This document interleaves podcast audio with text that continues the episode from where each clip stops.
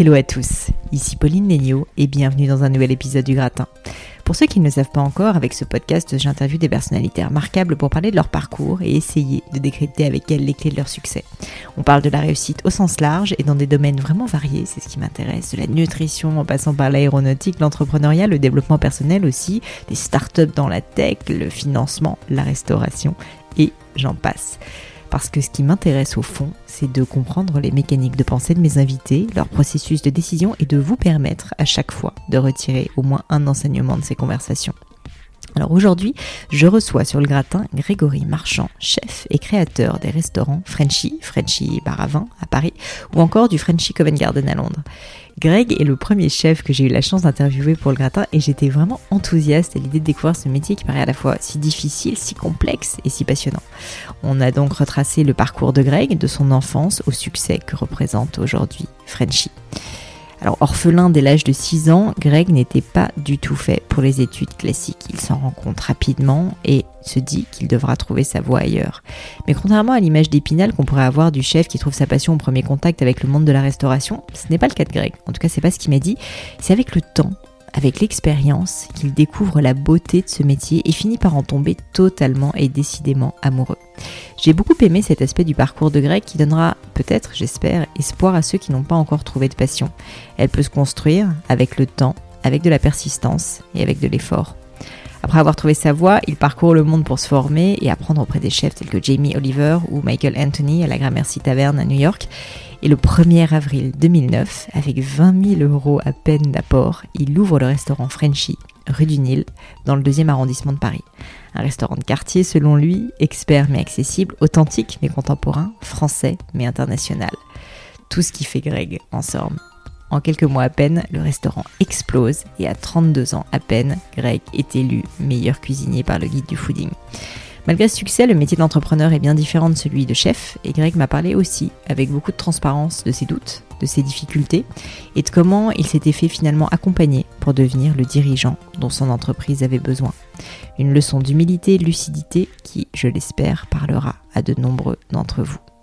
Mais je ne vous en dis pas plus et laisse place à ma conversation avec Grégory Marchand. Salut Greg et bienvenue sur le gratin.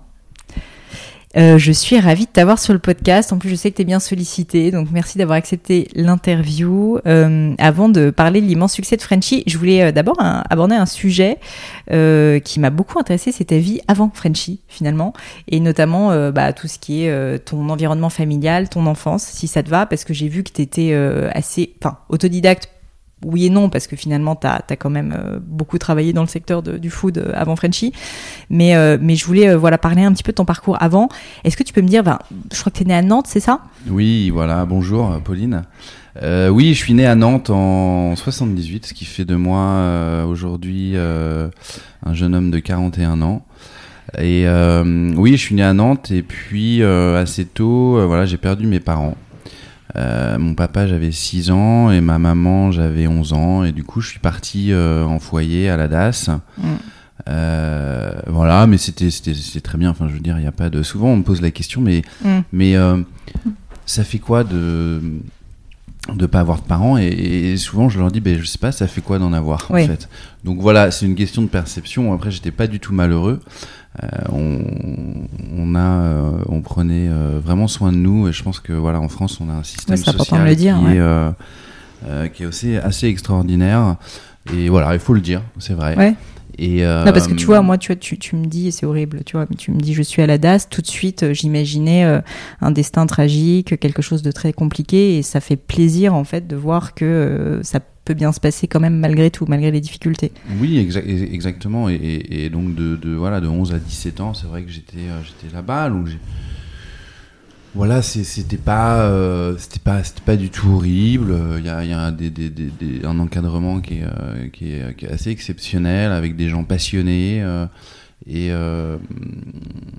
et voilà, après après pour d'autres pour d'autres c'est peut-être plus pas, aussi évident parce que euh, ils ont pas la même histoire que moi. Moi j'ai toujours eu la chance quand même d'avoir euh, d'avoir grandi dans une famille euh, aimante et et avec reçu une, bonne éducation et et voilà. Après, euh, j'avais quand même des gens autour de moi qui m'aimaient, quoi. Même si même si euh, ils n'ont pas pu m'accueillir. Euh, mais donc donc j'avais quand même toujours euh, euh, beaucoup d'amour autour de moi et, je pense que je pense que ça m'a aussi euh, beaucoup aidé à, voilà à évoluer à grandir euh, et donc voilà donc cette cette cette cette période de ma vie aujourd'hui j'en parle assez facilement parce que bon là bah déjà j'en ai pas honte hein, parce que c'est pas quelque chose qu'on choisit et puis euh, surtout, euh, je, je, aujourd'hui, je vois ça plus comme une force en fin de compte, euh, parce que c'est souvent en fin de compte quand dans la jeunesse que se forment un petit peu les fibres euh, plus tard qui vont se dévoiler, je pense. Complètement. Et, euh, et c'est vrai que voilà, je suis parti, j'avais 17 ans. Euh, moi, en fait, en, en troisième, j'étais en, j'étais en troisième, et c'est vrai qu'on nous- on nous encourageait pas nécessairement à un parcours académique brillant euh, euh, au foyer parce que euh, bah, à 18 ans euh, euh, il fallait euh, il fallait euh, vivre euh, Ouais, seul, quoi. seul et et euh, il fallait surtout euh, pouvoir euh, financièrement être, euh, être Indépendant.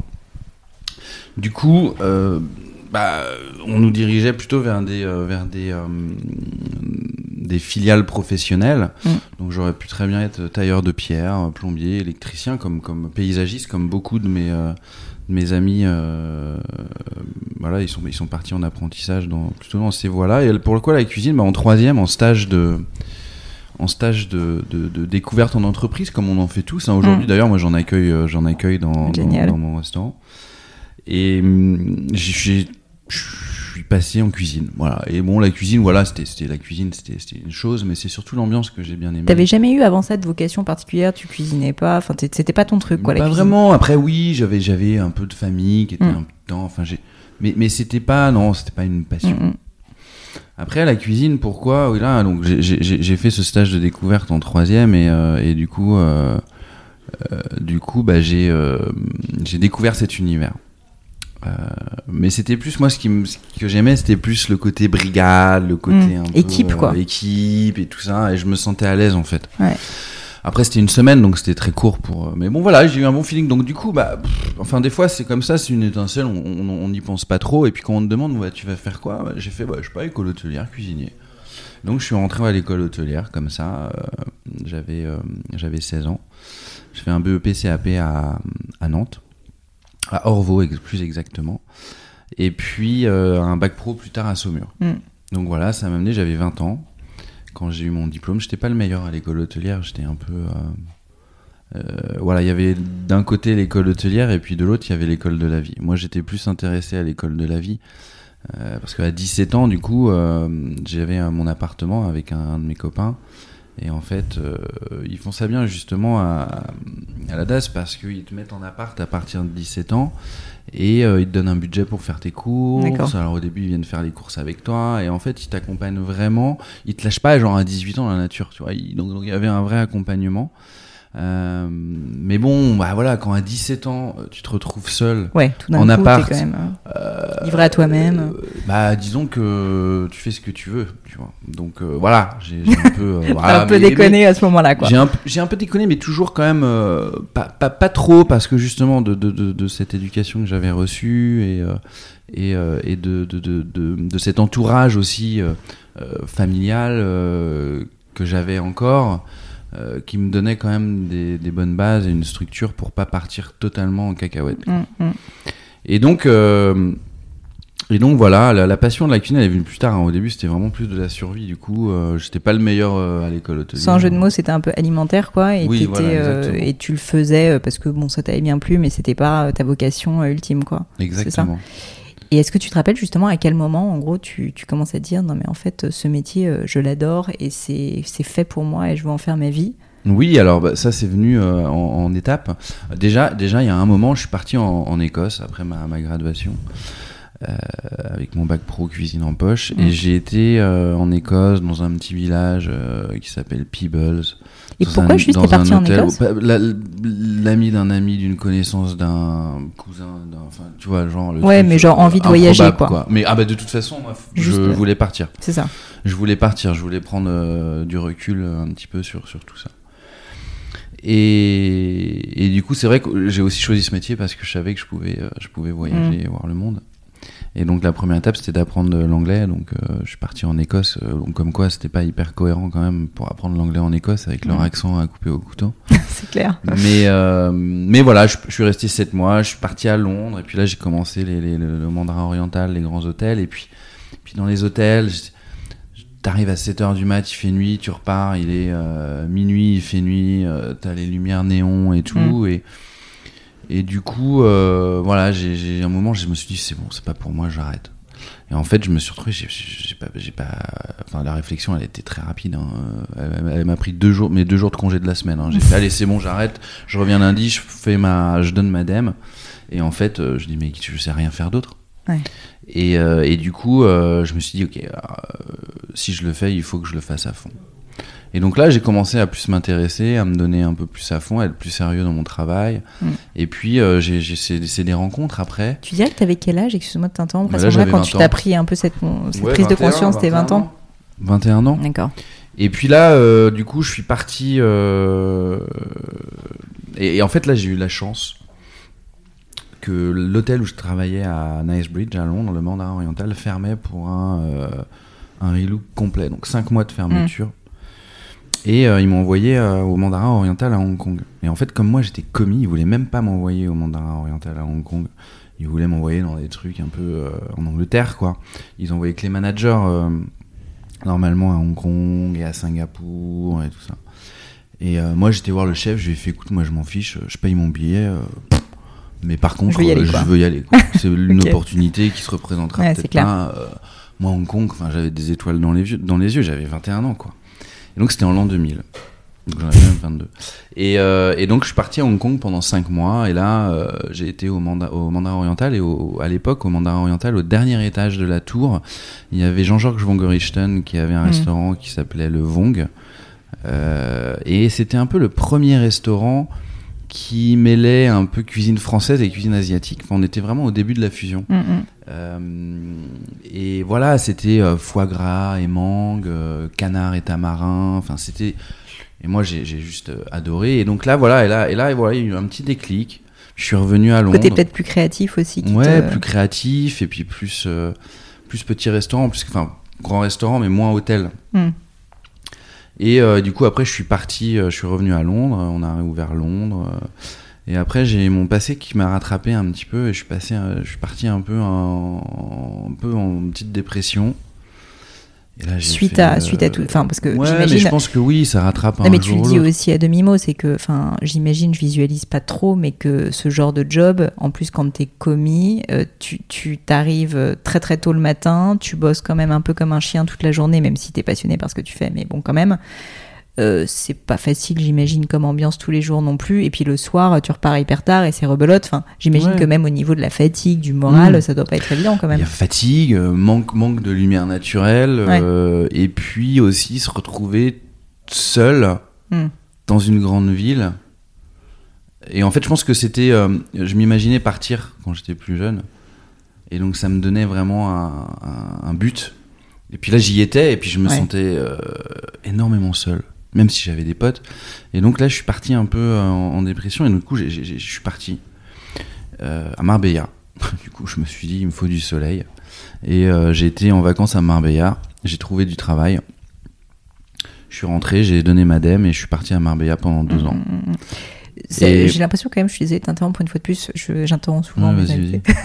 même si, enfin, juste parce que là, tu, tu, ça fait deux fois de suite que tu me dis, en gros, un peu du jour au lendemain, enfin, tu décides de partir, alors que tu avais un job bien sous tout rapport quand même dans des boîtes super prestigieuses.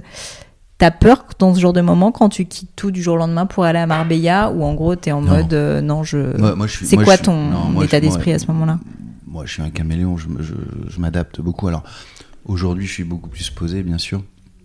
Mais à l'époque, euh, moi, j'avais aucune attache. C'est peut-être aussi pour ça que je me sentais pas hyper, euh, Mm. hyper bien. Parce que je rentrais même plus en France. Enfin, j'ai vraiment coupé net. Et du coup, je, je, je suis arrivé, oui. euh, non, à Marbella, je suis arrivé. Allez, nouvelle vie, le soleil. c'était le Marbella des années, des années 2000. Donc, c'était un peu différent de ce que, de ce que c'est peut-être aujourd'hui, 20 ans après. Mais. Mais euh, voilà, et puis je suis resté, j'ai trouvé du, du travail. euh, j'ai fait, j'ai cuisiné les pieds dans le sable dans un petit chiringuito. Et puis je me suis, euh, Tu t'es reconstruit un peu. quoi. ouais, je me suis, je me suis construit, je me suis fait des, des super potes là-bas. J'en garde un souvenir incroyable. Et j'ai rencontré un chef qui bossait à Londres, au River Café à l'époque, et, euh, et qui était venu lui aussi euh, à Marbella. Et je l'ai rencontré, on, s'est rencontrés, et du coup on a ouvert un restaurant euh, ensemble pour quelqu'un, hein, mais j'étais son sous-chef du coup. Et donc on a ouvert à Estepona un, restaurant qui s'appelait Terrasana. Et puis, lui, il a eu un coup d'appel de Nick Jones, le fondateur de Soho House à Londres, euh, qui lui a dit Écoute, moi, je cherche quelqu'un pour refaire tout le style de mon club privé euh, à Portobello Road, à Notting Hill, qui s'appelle l'Electric House. Et j'ai besoin d'un chef comme toi, est-ce que tu veux venir? Et euh, il m'a dit Tu veux venir avec moi? Je fais Bah, allez, vas-y, on y va, c'est parti. Et en fait, ils étaient en train d'ouvrir Soho. ah, Nick, Nick Jones était en train d'ouvrir Soho House à New York. Donc il a dit écoute, venez me rencontrer à New York. Je suis en pleine ouverture là-bas. Mm. Et c'est comme ça que j'ai découvert New York. Euh, la première fois, là, étoile dans les yeux, Ouais. euh, j'ai, adoré. Mais ça, on y reviendra plus tard. Mais bon, c'était mon premier contact avec New York. Ouais. Et du coup, euh, on est rentré à Londres. Donc, je suis rentré à Londres, à Notting Hill, génial. On avait un petit appart génial, euh, euh, juste à côté de, de All Saints Road, euh, où part le carnaval de Notting Hill tous les ans. Euh, club privé, j'ai découvert un autre monde aussi à Londres, là, vraiment. Et puis, on a fait cette cuisine euh, méditerranéenne, enfin, un peu River Café, cuisine régionale Mm. italienne. Et voilà, on est resté comme ça deux ans. Il faut savoir qu'en fait, euh, ce chef, avec qui je suis, je suis revenu à Londres, il avait bossé avec Jamie Oliver au River Café. Et, euh, et donc Jamie Oliver, après euh, un an et demi, Jamie Oliver l'appelle et lui dit, écoute, euh, moi, j'ai besoin d'un chef exécutif au 15. Et donc, bah, il part.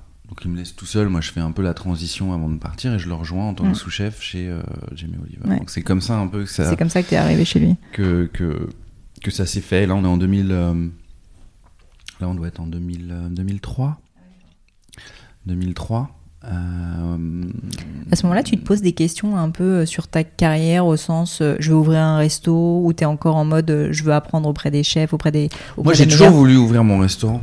D'accord, tu Enfin, savais, je dire, tu, je- je- tu savais quoi oui, globalement. mais que- comme, euh, comme euh, un gamin dit, euh, je vais être pompier plus tard. Mm. Enfin, je, je veux dire, non mais, mais oui, oui, bien sûr. Moi, j'ai, enfin, depuis que depuis que j'ai, décidé de faire la cuisine, j'ai dit, ah, un jour j'aurai mon restaurant, mais parce que voilà, sans sans mesurer vraiment les, les conséquences, et sans mesurer les, les- les- voilà. De toute façon, souvent, quand on veut lancer une boîte, on se rend pas compte. hein. Oui, mais sauf que ça part toujours, c'est ce que je dis souvent, c'est- ça, on- ça part toujours d'une, on plante une petite graine et après, en fait, chaque décision qu'on fait dans la vie, peu importe quelle décision et peu importe l'importance de la décision, ça nous amène à ça, en fait, sans qu'on s'en rende compte forcément.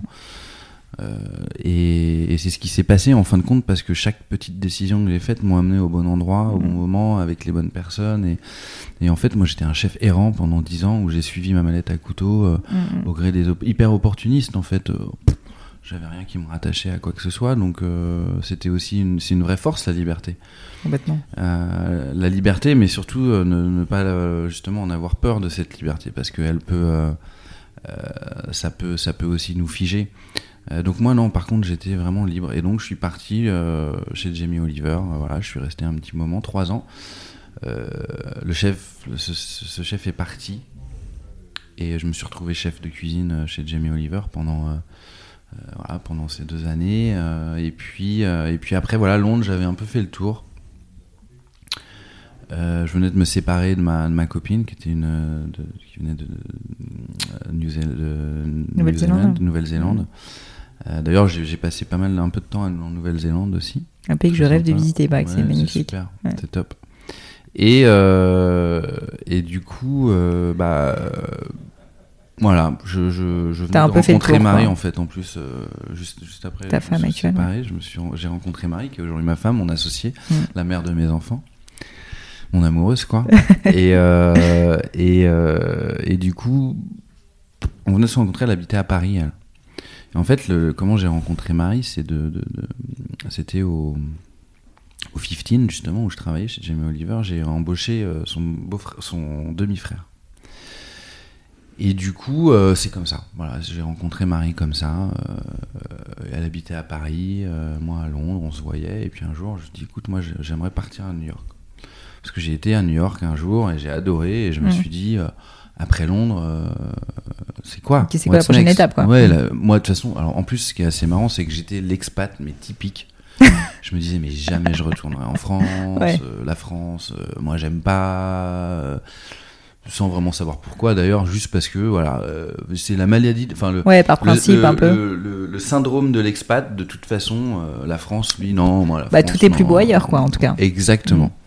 Exactement. Et, euh, et du coup, Marie m'a refait la découvrir France. la, la France. Et surtout, elle m'a fait découvrir Paris, que je ne connaissais pas du tout. Donc, euh, Oui, parce que c'est vrai que à t'avais été à Nantes, elle. à Saumur, etc., mais t'avais jamais Oui, vraiment bossé oui, à Paris, quoi. Ouais, Hong Kong. Très non, peu. euh, Mm. Mais euh, Paris, non. Donc, euh, du coup, je, je, je- je découvre Paris et, euh, et je tombe amoureux avec Paris. Enfin, j'adore. Je dis, ah, c'est vraiment super, mais je, par contre, on va à New York. Donc, euh, on part à New York Ouais. avec Marie. Elle lâche tout. On venait de, ça faisait quelques mois qu'on était ensemble. hein. Et donc, on, se prend un petit appart à. Bon, déjà, moi, je trouve un travail. Enfin, j'y vais. Déjà, je prends le guide Michelin, en gros. Je regarde toutes les adresses de New York. Je fais ça, j'aime bien, ça, j'aime bien, ça, j'aime bien. J'envoie des CV. quoi. Ouais. J'ai des réponses. Ils me disent, viens, venez et tout. Bon, en Et- même temps, t'avais un beau CV, quoi, à ce moment-là, Oui. quand même, déjà. oui. Et, euh, et du coup, je pars là-bas. Euh, je trouve, euh, je vais faire des essais chez, chez Daniel, le chef Daniel Boulu, que j'ai, Mm. j'ai- d'ailleurs, c'était super. Euh, dans plusieurs euh, restaurants. Comment ça se passe juste? Parce que alors, je pense qu'il y a beaucoup d'auditeurs, tu vois, qui ne connaissent rien du tout au monde de, de la grande gastronomie. Quand tu arrives comme ça et que tu dois, euh, enfin, tu veux bosser pour un nouveau chef, ou par exemple, si on voulait, si je voulais Mhm. bosser chez Frenchy, comment ça se passe? Il y a un espèce de processus de recrutement où tu testes les gens justement? Co- comment ça se passe? Oui, non, alors en fait, souvent, déjà la, la première journée, on, on parle avec le chef ou avec le sous-chef souvent, hein, et puis. euh, et puis il nous donne des petits boulots à côté, puis on regarde, et puis on goûte, et, et tu sais, on voit vite comment une personne se déplace, comment Mm. une personne réagit. Euh, ça se voit assez vite. hein. Après, euh, euh, voilà, on regarde l'envie, on regarde.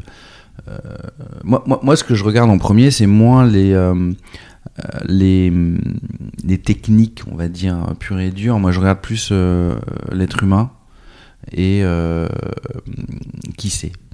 Tu vois, quelle, quelle sa personnalité, euh, sa curiosité, euh, son intelligence aussi, enfin, tout- toutes ces choses-là, parce que euh, et ça, c'est Danny Meyer, le restaurateur pour qui j'ai travaillé à New York, qui le, qui le dit. Hein. Euh, D'ailleurs, il a un- écrit un livre qui est euh, aujourd'hui ma, ma- mon livre de chevet, ma bible que Ah je donne à tous mes collaborateurs quand ils arrivent. C'est euh, Setting the Table. D'accord. Euh, c'est un des plus grands restaurateurs euh, new-yorkais. Euh, et, et il disait, moi, de toute façon, nous, ce qu'on recherche chez les gens, c'est les 51%. Et je dis, ah ouais, moi, je dis, moi, je donne 100%. moi. Il fait, ouais, non, mais 51%, c'est ce que tu es, c'est qui tu es. Ce qu'on va pas vraiment pouvoir changer en toi. Hmm. En revanche, les 49, c'est notre boulot de te les apprendre. Et ça, tu vas pouvoir te modeler, on va pouvoir te modeler, on va pouvoir t'apprendre des techniques. On va pouvoir t'apprendre des techniques de cuisson, de coupe, l'organisation de la cuisine. Par contre, les 51, malheureusement, on va Ouais, pas ça, pouvoir les changer, c'est toi. Euh, donc en gros, euh, voilà, si t'es un connard, euh, bah ça, voilà, je vais pas pouvoir le changer et ça va pas Ouais, fonctionner. ou juste quelqu'un qui ne correspond pas aux valeurs de ta boîte ou je sais pas quoi. Exactement. Donc donc donc c'est plutôt ça que je regarde euh, moi dans, dans, dans, dans les recrutements, c'est plus la personne. Je comprends. Euh, bon, après, il faut quand même, euh, pour un poste, ça dépend des postes. hein. Après, il faut qu'elle sache euh, faire un minimum de choses, parce que ça aussi, on le voit quand même relativement vite. Et, euh, donc, euh, et donc voilà, on, passe du temps, on passe une journée, des fois deux, des fois on revient, et puis on goûte, et puis, et, puis aujourd'hui, un peu, les, ça a changé. Les rôles se sont inversés. Avant, on arrivait chez un chef et il fallait que le chef nous, nous, nous embauche, quoi. Et puis il avait une pile de CV sur Ouais, son bureau incroyable. Euh, aujourd'hui, euh, c'est au chef de se vendre. Ah bon? Ben oui, parce qu'aujourd'hui, voilà, on a de moins en énormément moins de demandes, euh. de- oui, il y, a il y a de plus en plus de restaurants Mm. et euh, toujours autant de, personnes qui sont formées. Donc, du coup, aujourd'hui, c'est plus au, au chef de se vendre. Donc, quand nous, les gens viennent chez nous aussi, en essai, on leur fait goûter les plats. Enfin, je veux dire, Mm. on, on- on leur dévoile un petit peu notre univers pour, euh, pour les attirer chez Ouais, nous plutôt que chez euh, le voisin euh, ou chez le, le Mm. collègue, quoi. Hmm. Et donc voilà un petit peu comment ça se passe. D'accord. en. Et donc, donc là, à ce moment-là, tu es, arrivé à New York, tu trouves ton premier job. Euh, Est-ce que l'expérience quand tu arrives à New York est euh, à la hauteur de ce que vous voulez? Enfin, toi, justement, qui est euh, quelqu'un de très libre, qui euh, a complètement bourlingué partout, tu arrives à New York qui était un peu le Graal, j'imagine, pour toi. Est-ce que, est-ce que ça se passe comme tu veux? Enfin, il y a une Alors, différence aussi culturelle? Déjà, déjà, le choix du restaurant est important, donc on va revenir un petit peu en arrière, où, où justement je, je suis venu en essai à New York pendant des vacances. J'étais venu avec Marie. Et donc je faisais mes essais, elle m'attendait, elle visitait, machin, elle connaissait un petit peu aussi New York. Et du coup, donc j'ai été dans, un restaurant très français, enfin, euh, Daniel par exemple. Euh, j'ai fait aussi un restaurant très british, c'était un pub, ça s'appelait le Spotted Pig euh, à l'époque. une ancienne du River Café aussi qui avait ouvert ça, un gastropub étoilé, qui était top, moi j'a- j'adorais. Et puis j'ai fait la Gramercy Taverne. Hmm. Et là j'ai rencontré un chef qui s'appelle Michael Anthony, qui est toujours là-bas. Et j'ai goûté, alors je suis arrivé, c'est un restaurant, ça fait 25 ans, là on fête les 25 ans, d'ailleurs je vais à New York euh, début novembre pour, euh, pour cuisiner là-bas pour les 25 ans, ils invitent tous les alumni, euh, donc ça va être sympa. Hyper sympa. Et, et du coup, là, je découvre un monde. Et, en fait, la Gramercy Taverne, c'est la taverne new-yorkaise par excellence. C'est un des restaurants mythiques de New York. Euh, et là, je rentre dans un monde où je me dis, mais c'est quoi ce truc? Mais alors, c'est quoi? Qu'est-ce que, qu'est-ce qui t'étonne?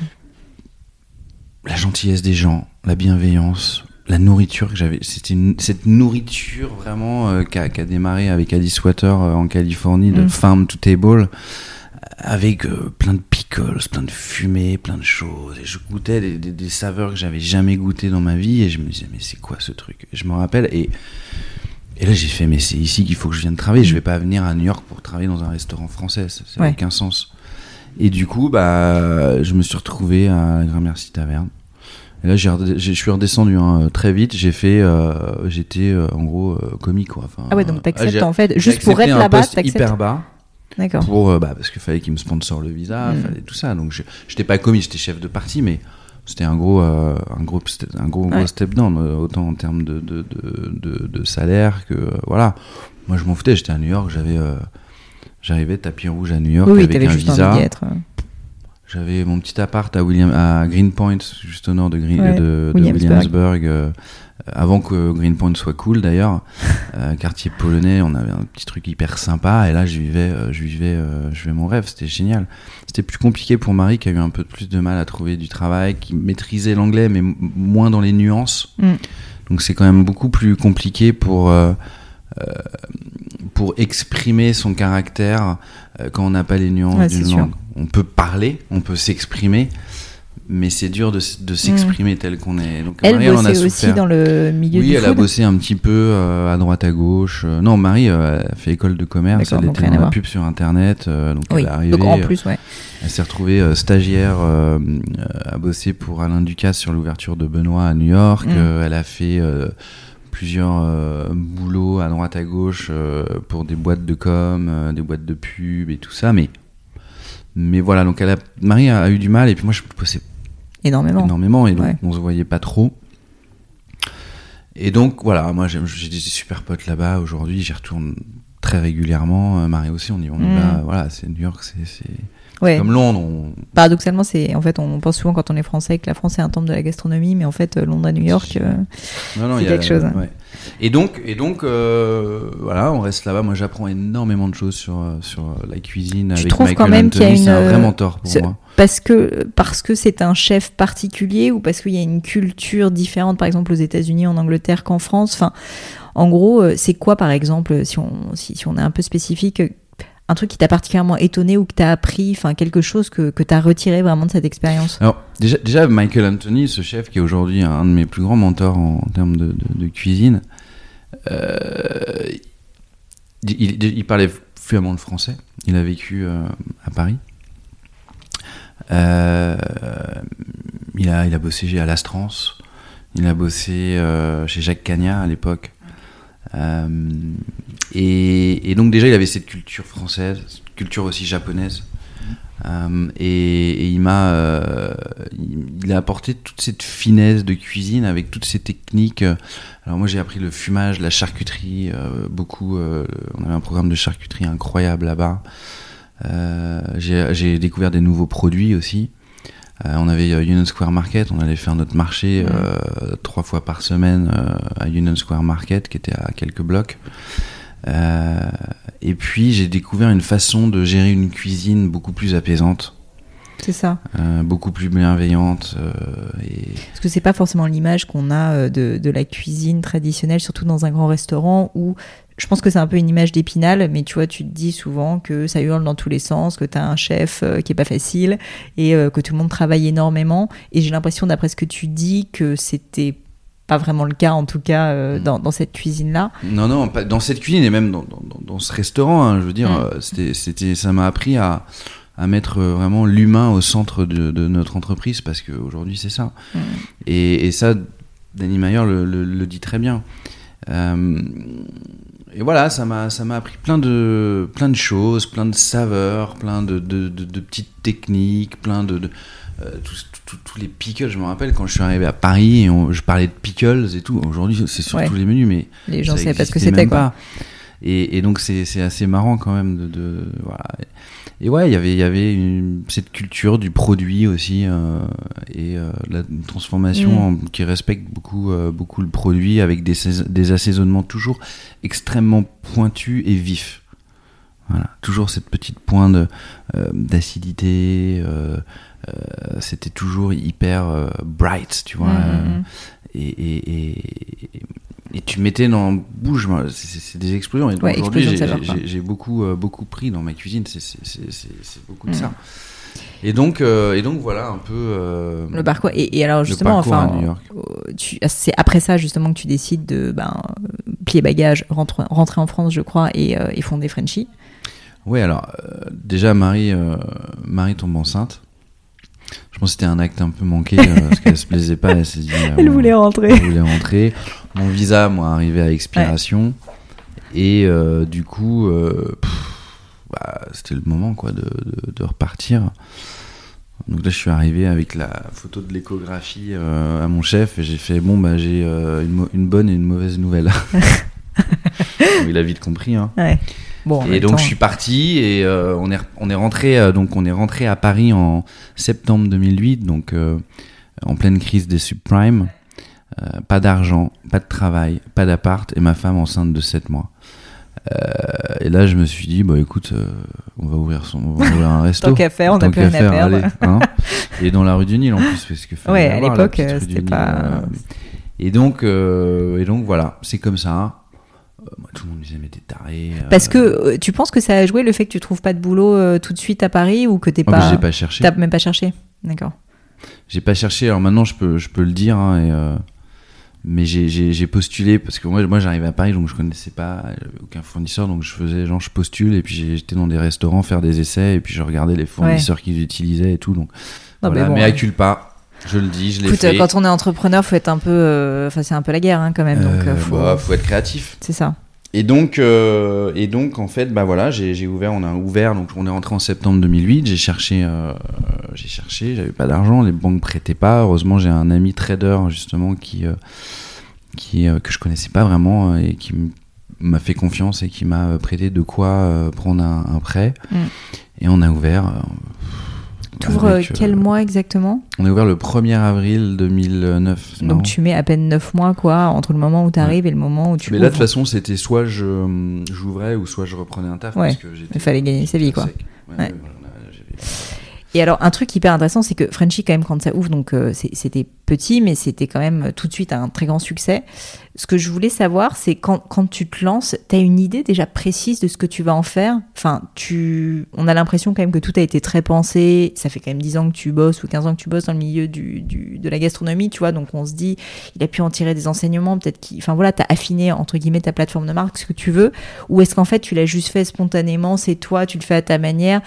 Juste pour que je comprenne si c'était calculé et pas d'une manière négative mais réfléchi ou, ou- Alors, moi, je suis arrivé à Paris, je connaissais pas du tout la scène gastronomique. j'ai vu cet endroit, déjà j'avais pas, pas de sous, donc euh, je me suis dit bon on va garder, il y a des éléments bruts, on va garder tout ça. Après, euh, pendant tous mes voyages, j'avais mon petit, un petit carnet de notes et j'écrivais toujours dès que j'allais, je, passais mm. toute ma paix dans les restaurants. Euh, et euh, j'écrivais mais oui parce que non mais t'es passionné quoi. Kiffais, quoi. Ouais. Et, euh, et du coup je notais tous les trucs que j'aimais bien. Mm. Après j'en ai fait une synthèse hein, un petit peu avec le resto avec les moyens qu'on avait. Mais en fait, surtout, je suis arrivé et j'ai fait un restaurant que où moi j'aurais eu envie d'aller en fait. Et mm. ça, c'était d'ailleurs dans le business plan. Quand j'ai voir les plans, j'avais fait un beau business plan avec euh, la partie financière. Euh, on m'avait aidé, mais, mais sinon j'avais fait un mood board, euh, j'avais écrit un petit peu le concept, tout ça, comme on fait quoi. Mm. Et j'avais écrit, je, je, veux créer un restaurant où moi j'aimerais aller. et là, du coup, j'ai il y avait des contraintes déjà qui m'ont forcé à faire des choix. Bah, financière déjà. Financier et la petitesse de la cuisine. Euh, j'étais tout seul en cuisine, j'avais un gars en salle, on était deux à l'époque. Euh, et donc bah voilà, euh, avec ça, fallait que je... donc j'avais deux entrées, de plats, de dessert qui changeaient tout le temps, mais je pouvais pas faire plus quoi. Donc on avait en fin de compte cette carte ultra réduite, pas chère. Mm. Aussi, mon, mon idée c'était de faire pas cher et, du euh, gastro, entre guillemets, pas cher. Quoi. Oui, mais c'était même pas du gastro. Je voulais faire un non, bistrot avec la nourriture que je connaissais, quoi. Mm. Et du coup, il s'est avéré que, en fait, euh, ça existait pas trop à Paris à ce moment-là, quoi. Et on était un peu un ovni. Personne n'avait jamais entendu parler de moi. Euh, j'ai débarqué, j'ai fait ce que je voulais. Et bon endroit, bon moment, avec la bonne offre. C'était, c'était, le, le, moment parfait, je pense. C'était le c'était un petit peu la, démocratisation de, la, de cette, de cette néo-bistronomie euh, qui a commencé un peu avec, euh, avec, euh, avec Inaki au Châteaubriand. Il y avait, avant ça, il y avait la, vraie bistronomie avec Candboard. Et, et donc voilà, voilà, bon moment, bon endroit, mais c'était pas du tout calculé. Et puis bah voilà, après on a on a continué quoi. Mais enfin c'était c'était c'était c'est assez incroyable cette histoire même. Moi je voulais faire un bistrot de quartier où les gens aimeraient venir et surtout revenir. C'était un bistrot de quartier. Ouais, mais tu vois ce que ce que je trouve dingue, c'est que enfin sincèrement des bistrots à Paris. Alors tu vas me dire c'était pas vraiment un bistrot, mais des restaurants à Paris, il y en a mais des, des milliers et des milliers. Est-ce que c'est uniquement ta cuisine, à ton avis, qui a fait, enfin tu dis que c'est un peu le moment aussi, j'ai quand même l'impression qu'il y, a quelque chose qui s'est passé. T'arrives toi aujourd'hui avec énormément de recul à te dire mais pourquoi euh, pourquoi est-ce que ça a décollé aussi vite? Parce que c'est surtout ça, à l'arrière que ça marche. Enfin, sincèrement, je pense que vu ton talent et, ce que tu fais, j'ai pas de doute, mais que ça marche tout de suite, alors que tu avais très peu de moyens, c'est ça qui est assez fou quand même. Moi, enfin, il y a, déjà le, le, fooding qui est arrivé, euh, genre en mode euh, jour. C'était même en Friends and Family. en Friends and Family, il y a gars était là. Non, il y a, y a un l'ami d'un ami qui est venu avec une copine qui connaissait quelqu'un au fooding et elle a fait mais attendez, euh, faut, c'était on était en Friends and Family donc c'était vraiment là, on n'était pas encore ouvert. Et elle a dit, euh, je sais pas, elle, est retournée au elle, a dû appeler une de ses copines au fooding, elle a dit, attends, il y a un truc qui se passe rue du Nil, viens. donc, toute semaine 2. Ouais. Euh, non, donc ils sont venus direct et euh, il y a eu un papier dans l'adresse de la semaine et après ils sont tout le monde est venu. Ils ont dit c'est quoi ce truc? Et là moi je me suis retrouvé avec euh, avec avec c'est aujourd'hui des amis avec un Sébastien Demorand à ma fenêtre. J'avais jamais vu le gars il a un vrai c'est un vrai personnage il a un vrai caractère qui est en train de m'insulter par le passe en me disant putain t'es vraiment ah, c'est trop bon ton truc. J'étais là genre mais c'est qui ce mec? Et, donc j'étais là mais, mais c'est quoi ce truc? Et, euh, puis euh, on a continué à faire ce qu'on faisait. Et puis euh, et puis on a je pense, que moi je dis toujours dans la, vie c'est une, succession de décisions. Et des fois on prend les bonnes des fois on prend les mauvaises. Et bon il s'est avéré que j'ai pris plus de bonnes que de mauvaises. Mais voilà, c'était, ça s'est passé, mais on se donnait du mal. Enfin, je veux dire, mmh. euh, je me rappelle, j'étais, j'étais, blanc, euh, je, faisais 10 euh, kilos que, de moins que je fais aujourd'hui. Enfin, c'était, c'était compliqué. On avait notre premier enfant. on, a, on, en a aussi beaucoup souffert. Hein, c'était chaud. Hein, Justement, c'est une question que j'aime bien poser parce que souvent, quand même, le revers de la médaille de ce genre de succès, c'est qu'il y a, y a quand même en fait des moments difficiles, des moments de sacrifices. Est-ce que euh, là aussi, si on prend un peu de recul, tu pourrais me partager un moment particulièrement dur, un échec peut-être, un moment difficile, un moment de doute, que ce soit dans l'aventure Frenchy ou même, euh, tu vois, dans ta vie, euh, un autre moment, et puis les enseignements, tu vois, que tu en as tirés? Bah, on, va en venir, du coup, si tu veux qu'on fasse ce truc chronologiquement. donc, au Frenchy, après, on a ouvert le bar à vin en 2011. 2012, on a étendu le bar à vin. Euh, on a doublé la superficie, on a repris le local d'à côté, on a mis une petite cuisine, euh, donc on a pu évoluer, euh, faire évoluer l'offre, l'offre food. Et puis après ça, on a ouvert Frenchy To Go. Aujourd'hui, Frenchy Fast Good, on a on a un peu renommé parce que personne prend en portée. les gens prennent pas, les gens prennent sur place. ça fait pas, sens. donc voilà, c'est Frenchy Fast Good quand j'ai ouvert avec Marie, avec avec ma femme. Et puis, euh, donc, du coup, c'est à ce moment-là, en, en, 2013, que Marie a pu euh, s'échapper du monde de la pub sur Internet, euh, où elle ne trouvait aucun sens à sa vie au travers de son travail. Et donc, on a, elle a pu me rejoindre en 2013 à ce moment-là parce que la structure nous, nous, le permettait et surtout que. J'aimerais qu'on en parle un tout petit peu après parce que c'est quand même un vaste sujet, le travail en couple. Et, euh, et, du coup, euh, après, on a ouvert le Caviste en 2015 et Londres en 2017. En fait, je pense que mon. Alors, on a eu des crises de croissance parce que, euh, voilà, on est, j'avais un, un, collaborateur en 2009. Aujourd'hui, on est 70. donc, bien sûr, les crises de croissance, on en a connu énormément. Mm. On a, surtout que là, on a commencé de vraiment de rien. On pouvait mm. pas commencer plus petit, enfin, je veux dire. Et, et, donc, du coup, ouais, on en a eu pas mal on a eu pas mal. Moi, j'ai fait un gros travail euh, aussi sur, sur moi-même, parce que de, chef de cuisine, on passe à chef d'entreprise. Ah euh, et c'est vrai que voilà, on a, on a eu des crises que j'ai réussi à gérer seul euh, jusqu'au moment de l'ouverture de Londres, où là, je suis parti en mode. C'était horrible. Donc le restaurant à Londres était très grand. 70 places assises, grosse pression financière. Euh, parce qu'il faut savoir qu'on est, on est, on est détenteur à 100% de notre holding avec, euh, avec Marie. Donc, euh, c'était, c'était très très chaud et je suis parti un peu en nervous breakdown. Là, c'était pas des là, c'était nervous breakdown. Parce que, parce micromanagement, je savais mm. pas, j'avais pas les outils moi pour, mm, mm. pour gérer autant de personnes, pour les motiver, pour les. Et toi, pour les inspirer. Tu avais prévu de gérer en direct l'ouverture à Londres? Ouais, bah, j'avais un chef, un manager, mais bon, j'étais. T'étais là sur, étais sur le feu, ouais. Euh, je l'ai fait, mais de briquet de broc. Enfin, on est parti euh, la fleur au fusil euh, pour Londres. Mais, mais quand j'y repense, mais on était complètement tarés. Mais franchement, aujourd'hui, je sais même pas si je le referais. C'était un gros, gros, gros pari. Et qui, qui, est démarré d'une envie ça faisait un moment que j'étais à Paris. Je me disais, mais ça, je, ne suis pas, je suis pas, je suis pas, je vais pas, je vais pas me sédentariser à Paris euh, toute ma vie. C'est pas ça. Tu vois, j'ai toujours bougé, ça me mm. manquait. Non, et puis ça marchait à Paris, donc tu te dis euh, pourquoi pas. Mais, mais, même au-delà de ça, euh, je voulais. pour moi, ma vie ne pouvait pas se résumer qu'à Paris. On, mm. voyait, on voyageait presque plus. Enfin, j'étais non, moi, moi, moi le, monde est mon huître, mm. on dit. Et, et, du coup, bah, c'est parti encore une fois d'une envie. Et puis cette envie, elle s'est transformée en meeting au Frenchy euh, to go avec, euh, avec euh, un des plus gros, un des plus gros propriétaires de, Londres, Catou Common Garden. ils sont venus, ils nous ont déplié un plan, ils ont dit on aime bien ce que vous faites la rue du Nil. Est-ce que vous regardez, là on a un site, vous voulez venir là? On fait bon bah ok. Et puis, puis, comme ça, petit à petit. Puis après, on a rencontré la BPI qui, qui ont accepté de nous euh, euh, notre projet, qui nous ont financé.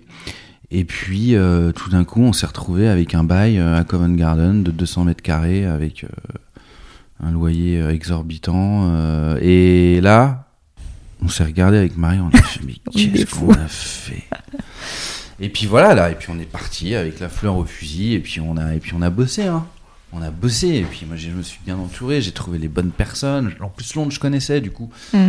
Sinon, je pense que je, Ouais, sinon, c'était ouais. pas possible.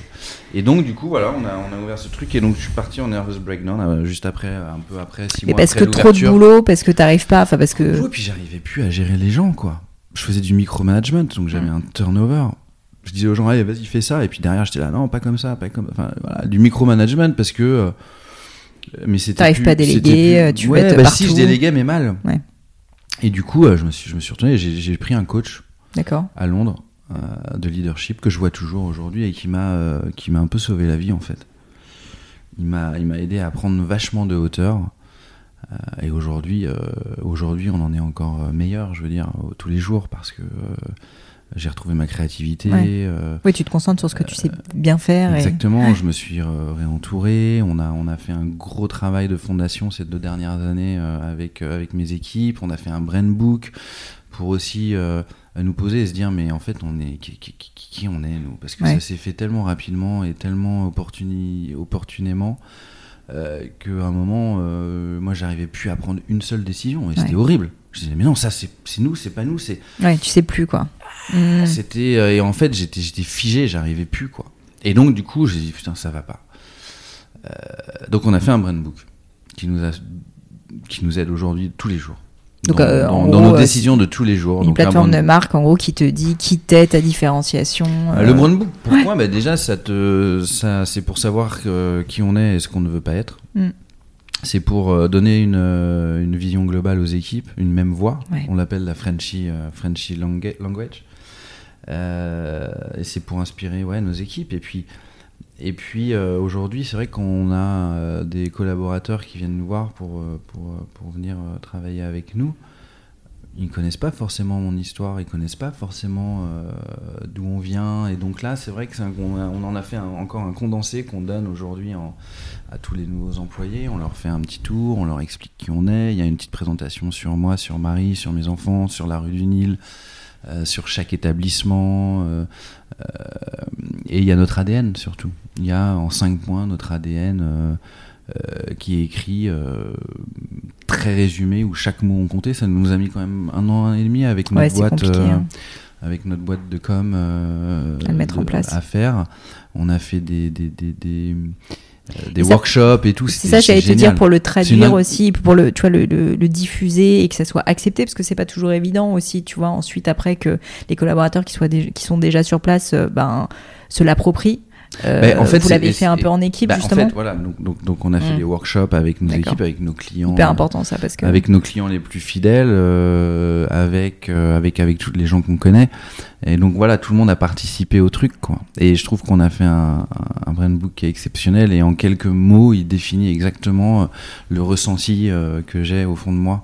Et donc c'est c'est- beau parce que. ouais, il en a mis sur le papier ce que tu ressentais. Quoi. Et donc voilà, aujourd'hui, il nous aide, ce brain book, à, à prendre des décisions, des décisions de tous les jours. Mm. Est-ce que c'est en avec notre ADN Est-ce que c'est en en phase avec avec qui on est Et voilà, et donc ça permet de nous de pas nous perdre. Et, euh, et ça permet à nos équipes euh, aussi Mm. de, de, de- qui nous représentent en fin de compte euh, de garder la, la ligne quoi. Le temps passe un peu, donc je veux quand même te poser une question sur, euh, sur ton travail en couple. Donc Marie euh, te rejoint en 2013, tu disais, Mhm. et euh, associé aussi. Euh, comment vous répartissez les rôles? C'est un sujet pour vous Moi, je travaille avec mon mari, euh, pour tout dire, donc je connais bien le Ouais. sujet. Je sais que c'est pas toujours évident, mais que ça apporte aussi plein de choses.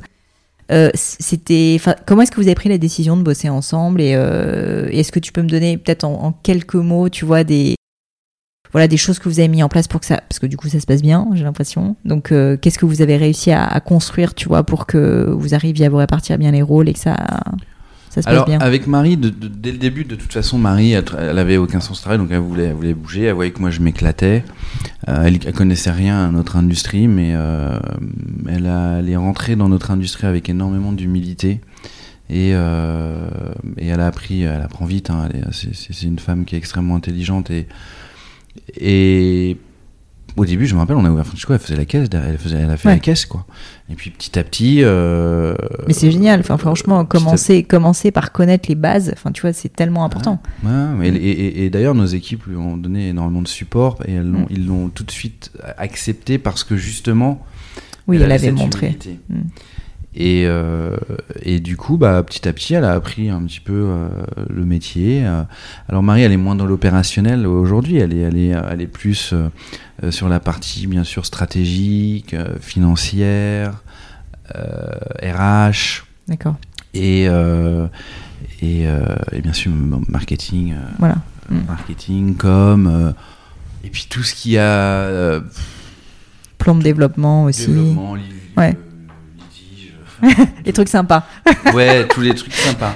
Mais en fait, du coup, moi, ça m'a permis aussi drôlement de, de, de, de, de, faire ce que je fais. Donc, moi, c'est beaucoup plus l'opérationnel, euh, le, la créativité Mm. Surtout aujourd'hui. Et aujourd'hui, c'est même- directeur de création de la et- marque. Et, aujourd'hui, je suis même plus, euh, voilà, plus, plus ça va, plus, plus je suis sur la création, euh, l'opérationnel. euh, Bien sûr, je suis dans mes restaurants, mais mais euh, différemment. Non, mais c'est normal. Euh, je dois inspirer mes équipes, Bien je sûr. dois euh, aller chercher des projets, je dois, je dois créer des opportunités mm, mm. pour nos équipes aussi, pour nos collaborateurs. Mais c'est pas facile hein, de lâcher parfois ce genre de choses. Ah, mais non, mais C'est dur. Enfin, à la fois, c'est génial de, de le faire et tu te dis que tu apportes de la valeur et c'est hyper excitant, j'imagine, mais aussi mais quand tu es j'aurais, entrepreneur dans l'âme, c'est pas évident. j'aurais jamais pu le faire seul. Mm. Et si j'avais pas eu mon coach, jamais j'aurais eu euh, l'intelligence de, de, de, de- je- en fait même pas l'intelligence, jamais j'aurais eu Oui, les t'aurais pas, outils. pas pensé à le faire. Ouais. Et donc, euh, et du coup, et du coup, mais ça m'a vraiment aidé aussi dans ma vie personnelle, enfin dans ma vie de tous les jours. C'était, euh, c'est- vraiment. euh, je pense que des fois, faut, faut, faut pas avoir peur de, de demander de l'aide. Euh, et c'est ce que je, je, je conseille à pas mal de mes, de mes, de mes collaborateurs quand euh, ils sont face à un truc où ils n'ont pas la réponse. Faut, Bien sûr. faut qu'ils viennent me voir. Et puis, si moi j'ai pas la réponse, on trouvera quelqu'un qui l'a. Mais et donc voilà, donc avec Marie, euh, bah, aujourd'hui, voilà, ça se passe, ça se passe bien. Et je pense que c'était le seul moyen que ça se passe bien en fin de compte, parce que aujourd'hui on a deux enfants. Euh, donc euh, on a en fait réussi à créer un, un écosystème dans notre vie entre notre vie personnelle, notre vie euh, privée, enf- euh, non, notre vie personnelle et notre vie professionnelle. Euh, Aujourd'hui, en fin de compte, la limite, elle est, elle est de plus en plus floue. Il y a, Ouais. il y a- on habite à côté de notre restaurant.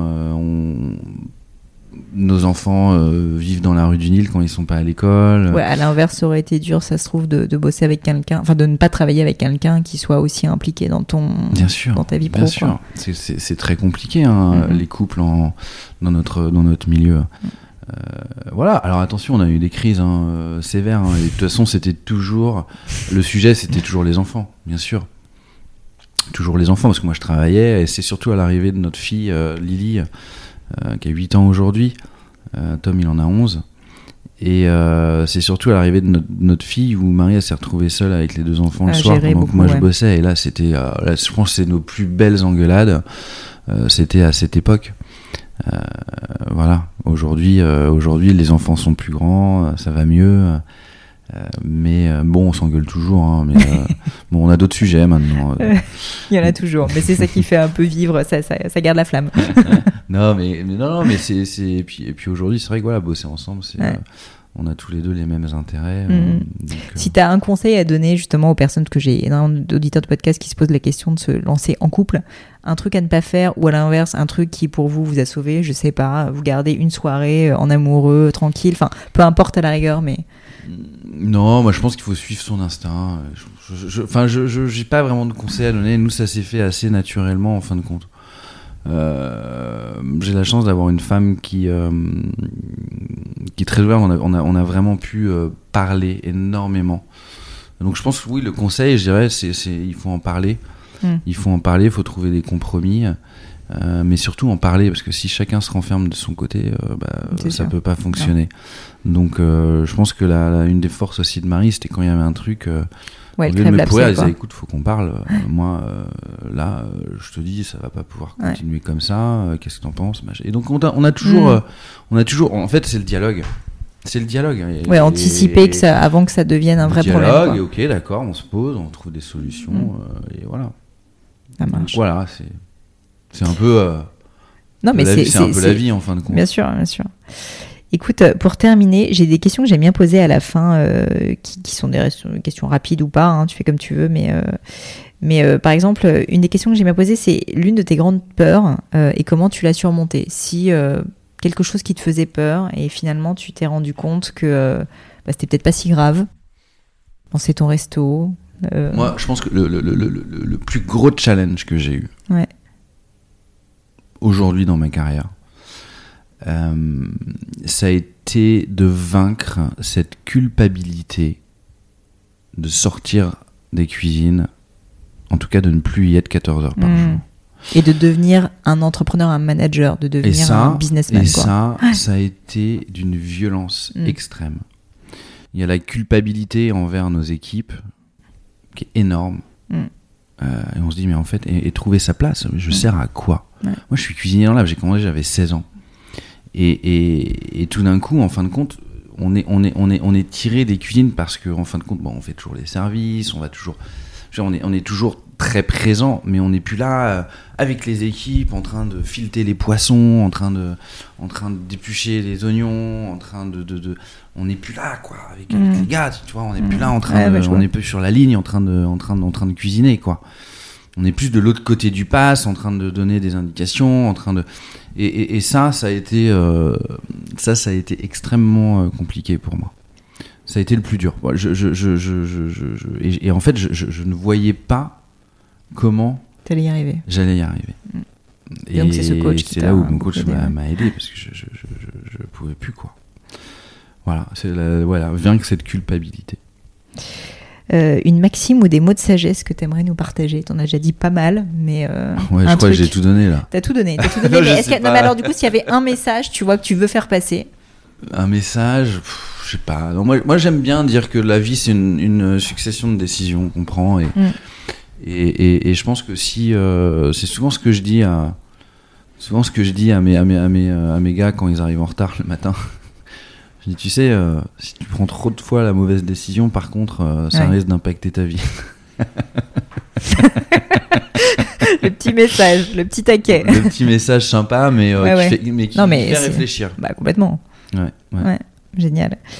La dernière fois que t'as été rempli d'admiration. Euh, la dernière fois que j'ai été rempli d'admiration. hmm, Je sais pas, c'était peut-être le spectacle de danse de ma fille. Euh, Lily qui a 8 ans qui fait la danse classique euh, tous les ans à la fin de l'année ils font euh, voilà ça ça j'avais des yeux j'étais complètement gaga Euh, voilà je pense que l'admiration, j'ai beaucoup d'admiration pour mes enfants, bien sûr, surtout avec mon histoire. Mm. Donc, je suis un peu un papa, euh, Papa gâteau un peu. un peu gâteau. Je, suis quand même, je peux être un peu, un peu strict. Ça, c'est le côté cuisine qui me rattrape un peu. Mais, euh, mais oui, oui, c'est, c'est, c'est, c'est, c'est le regard que j'ai pour mes enfants, ça, c'est sûr. La dernière question, c'est, euh, tu, as déjà un peu répondu, mais s'il y en a un autre, c'est un livre qui t'a particulièrement marqué, que tu peux recommander, que tu donnes aussi peut-être parfois autour de toi. Et pourquoi? Oui, bah, c'est ce livre, c'est Setting the Table de Danny Mm. Meyer que, Et alors en fait, qui parle de quoi ce qui livre parle de, de, de, de, de, de, l'hospitality. Mhm. de Transforming Power of Hospitality in Business. Donc en gros, c'est euh, comment est-ce qu'on peut mettre en fait euh, l'humain au centre du, euh, du business pour créer une expérience euh, vraie pour les clients. Euh, C'est, c'est, c'est, enfin, ça, ça, ça traite de, de, de toute son histoire à lui et de, et de sa vision euh, de, notre métier qui est, euh, je pense, euh, enfin, il a, il a, il a tout bon. hein, euh, sur le, le, le- ouais, le- le- l'hospital. On a- C'est marrant parce que c'est pas un mot français, l'hospitality. Non. Mais je trouve que c'est un vrai y a mot pas qui de- en il y a dit, pas d'équivalent, euh, ouais. Qui en dit beaucoup. Ouais, bah, restauration, c'est horrible comme mot. Bah, restauration, ouais, c'est allez, vas-y, il faut que tu manges, sinon ça. tu meurs. Ouais. Euh, Mais il n'y a pas la dimension expérientielle, quoi. Ouais, exactement. Mm. Et, et ça, franchement, c'est c'est un livre que je recommande. Malheureusement, il n'est pas traduit en français. Il est que, il Bon. est que en anglais, mais, Mais on a euh, plein d'auditeurs qui parlent anglais. Voilà. je le mettrai quand même dans les notes. Écoute Greg, merci beaucoup beaucoup. Euh, si on veut te trouver euh, sur euh, internet, euh, on va évidemment sur le site, on va prendre des rendez-vous pour aller à Frenchy, on va sur le site de Frenchy, on les suit sur les réseaux sociaux. Mais toi personnellement, où est-ce qu'on te retrouve si euh, on veut te suivre et suivre tes actualités? Moi, c'est Instagram surtout, hein. Grégory Marchand en un seul mot. Euh, où euh, je, je, je- voilà, je, raconte ma vie surtout, surtout euh, professionnelle. Mhm. Mais voilà, puis sinon, bah, c'est rue du Nil ou rue du Nil à Paris ou Covent Garden, à Henrietta Street à Covent Garden. Je mettrai Voilà. tous les liens pour qu'on puisse prendre rendez-vous pour aller goûter tout ça. Merci. Merci à toi, à bientôt. Au revoir. Hello à nouveau. Et quelques dernières petites choses avant de vous quitter. Comme d'habitude, si vous cherchez les notes de l'épisode, avec toutes les références, que ce soit les outils, les livres cités, c'est simple, allez directement sur le descriptif du podcast sur l'appli de votre choix. Aussi, si vous souhaitez me contacter pour me poser des questions, me proposer de nouveaux invités peut-être, ou juste me faire un feedback, n'hésitez pas. Euh, J'adore ça, les feedbacks. Donc foncez directement sur Twitter ou Instagram sous le pseudo Pelenio, arrobase P-L-A-I-G-N-E-A-U. J'essaye de répondre quand on me parle, donc n'hésitez pas. Et comme à chaque fois, vraiment mille merci d'avoir écouté jusqu'ici. N'oubliez pas, si le podcast vous plaît, que vous appréciez tout ce travail, euh, le plus simple pour m'aider, c'est tout simplement de mettre euh, bah, soit un petit mot doux, soit une note 5 étoiles sur iTunes ou de partager sur vos réseaux sociaux aussi. Ça donne le moral, ça m'aide énormément à faire connaître le, le podcast, donc n'hésitez pas. Voilà, merci à tous et je vous dis à très vite pour un nouvel épisode.